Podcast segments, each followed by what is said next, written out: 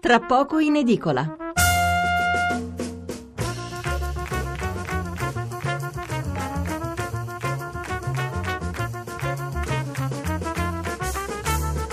Mezzanotte 25 minuti e 20 secondi, riprendiamo tra poco in edicola, riprendiamo con la lettura dei titoli sull'argomento precedente, quindi parliamo ancora di Arrigo Petacco, vi leggo un paio di commenti, il secolo XIX di Genova, sapete che è morto in Liguria, in provincia di, eh, provincia di La Spezia, Porto Venere, viveva il mio amico Petacco, cronista della storia, un pezzo di Marco Ferrari. Eh, scrive Ferrari, se n'è andato a 89 anni guardando il mare della sua Porto Venere. Arrigo Petacco era una persona di una simpatia travolgente, ricca di aneddoti sul suo lavoro di scrittore giornalista sulla RAI, sulla Prima Repubblica. Ad ascoltarlo veniva voglia di prendere appunti, una giornata con lui valeva oro.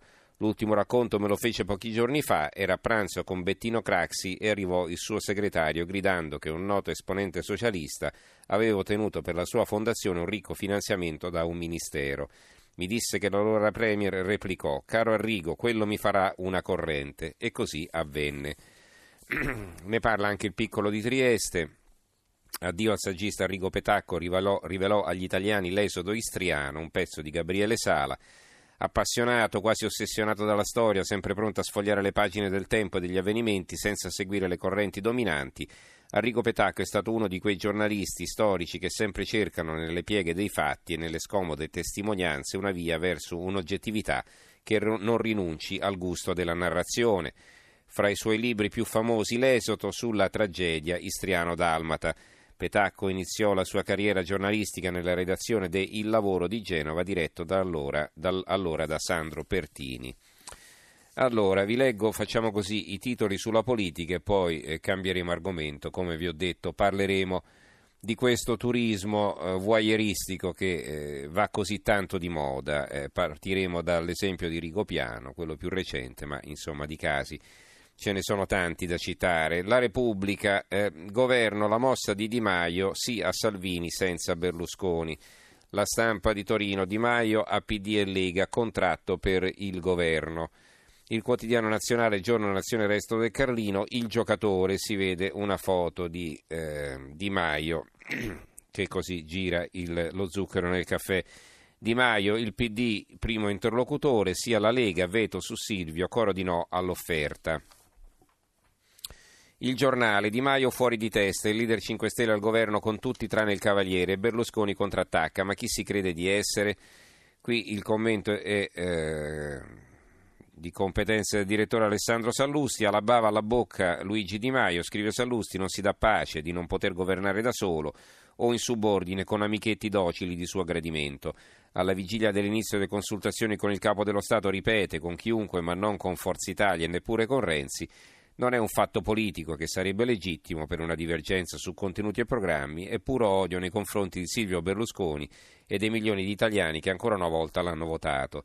Di Maio è un razzista, si ritiene antropologicamente superiore al popolo moderato liberale e al suo leader, ripetendo così l'errore fatto per vent'anni dalla sinistra, la fine morta di antiberlusconismo, malattia dei mediocri e dei frustrati. Ci sono poi altri due commenti, uno di Vittorio Macioce, più vicini e più lontani, il destino di Luigi e Matteo, si intende Luigi Di Maio e Matteo Salvini, la strana partita a poker che tutti possono vincere, l'analisi di Gabriele Barberis, c'è solo però il titolo in prima pagina.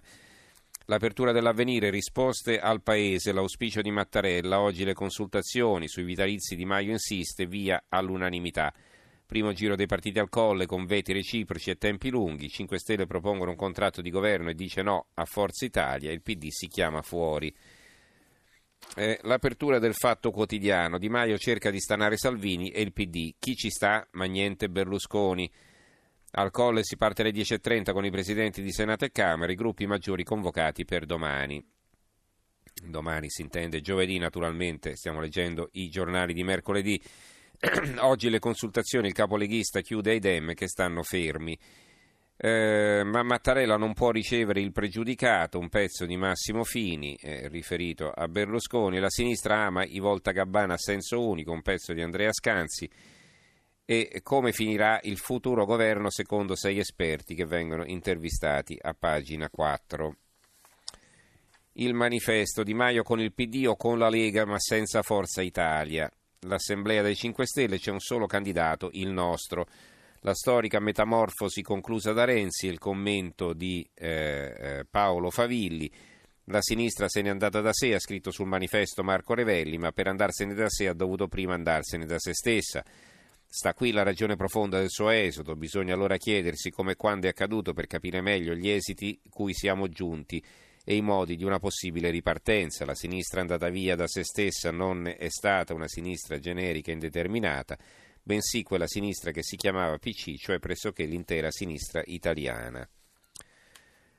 Libero, ideona di Franceschini, sì, famolo strano, nel PD cresce il fronte di quelli che si offrono ai 5 Stelle o sperano che Mattarella li obblighi alla grande coalizione. Movimento 5 Stelle riapre i due forni, esecutivo con i demo, con la Lega ma senza Silvio.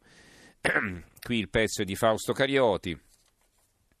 Soffre il Partito Democratico abbandonato dagli elettori, soffre al punto che soffre, questa volta è scritto S apostrofo offre, a chiunque. Hanno perso 2 milioni e mezzo di suffragi rispetto alle politiche del 2013 e 5 milioni in raffronto alle europee. Però i democratici puntano a governare lo stesso, nell'unico modo per loro possibile, una mucchiata di partiti, più ce ne sono e meglio è. Non tutti concordano perché chiaramente sono divisi pure su questo. I renziani credono che li si noti di più se non partecipano alla festa e da giorni si contano in vista di una possibile scissione. Ma c'è un gruppo sempre più folto di dirigenti che parte da Dario Franceschini e di cui fanno parte il Premier Paolo Gentiloni, il guardasigilli Andrea Orlando e il nume tutelare Walter Veltroni, in cui si freme dalla voglia di partecipare a un governo del Presidente con tutti dentro, vincitori e sconfitti. Di Maio risponde alle critiche, ciascuno abbiamo il suo modo da esprimerci. Avviso ai querelanti è solo satira, è un pezzo di Renato Farina. Se l'Italia avesse ascoltato Sartori oggi non sarebbe in questi guai e invece l'analisi di Vittorio Feltri che parla di Giovanni Sartori, morto un anno fa, lo ricorderete, a 93 anni. Eh, la verità apre così, io adesso continuo a leggere soltanto i giornali di diffusione nazionale, poi quelli di diffusione locale, ve li leggerò magari dopo l'una, così spezziamo. Eh, la verità, il piano di Renzi per risorgere fregando i voti a Forza Italia, la riunione a porte chiuse, il bullo ai suoi, me ne frego del governo, lavoro per il 2019, il progetto, mollare il PSE, scardinare il PD ed entrare nel PPE o in A Marche, ritentando l'OPA sui moderati. Eh, abbiamo poi il dubbio, tutto in alto mare, Di Maio, decido io, non voglio il CAV, iniziano le consultazioni di Mattarella, soluzioni zero. Eh, Amendola, Salvini e il consenso, eh, qui si parla eh, di Claudio Amendola e di quel che ha detto su Salvini, no? sapete le polemiche dei giorni scorsi, l'attore.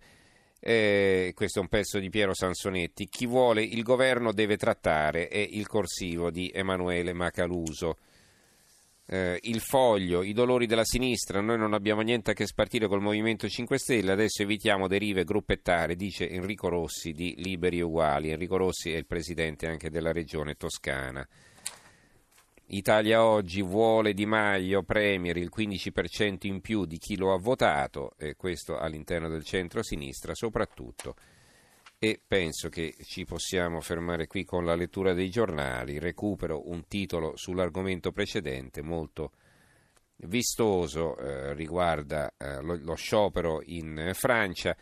Eh, sulla verità, a centropagina, Macron blocca i disabili diretti a Lourdes, causa sciopero, via libera solo all'alta velocità, il treno dei pellegrini non passa, deportati sui bus.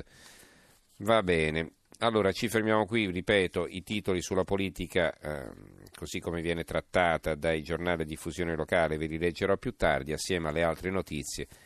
Adesso poi, avendo quasi tutte le prime pagine sul tavolo, eh beh, vi posso dire che a parte la politica non ci sono davvero, e a parte Petacco, argomento che abbiamo già sviluppato, non ci sono davvero altri titoli che ritrovate un po' dappertutto. Ogni giornale si regola come meglio crede, mi pare di capire.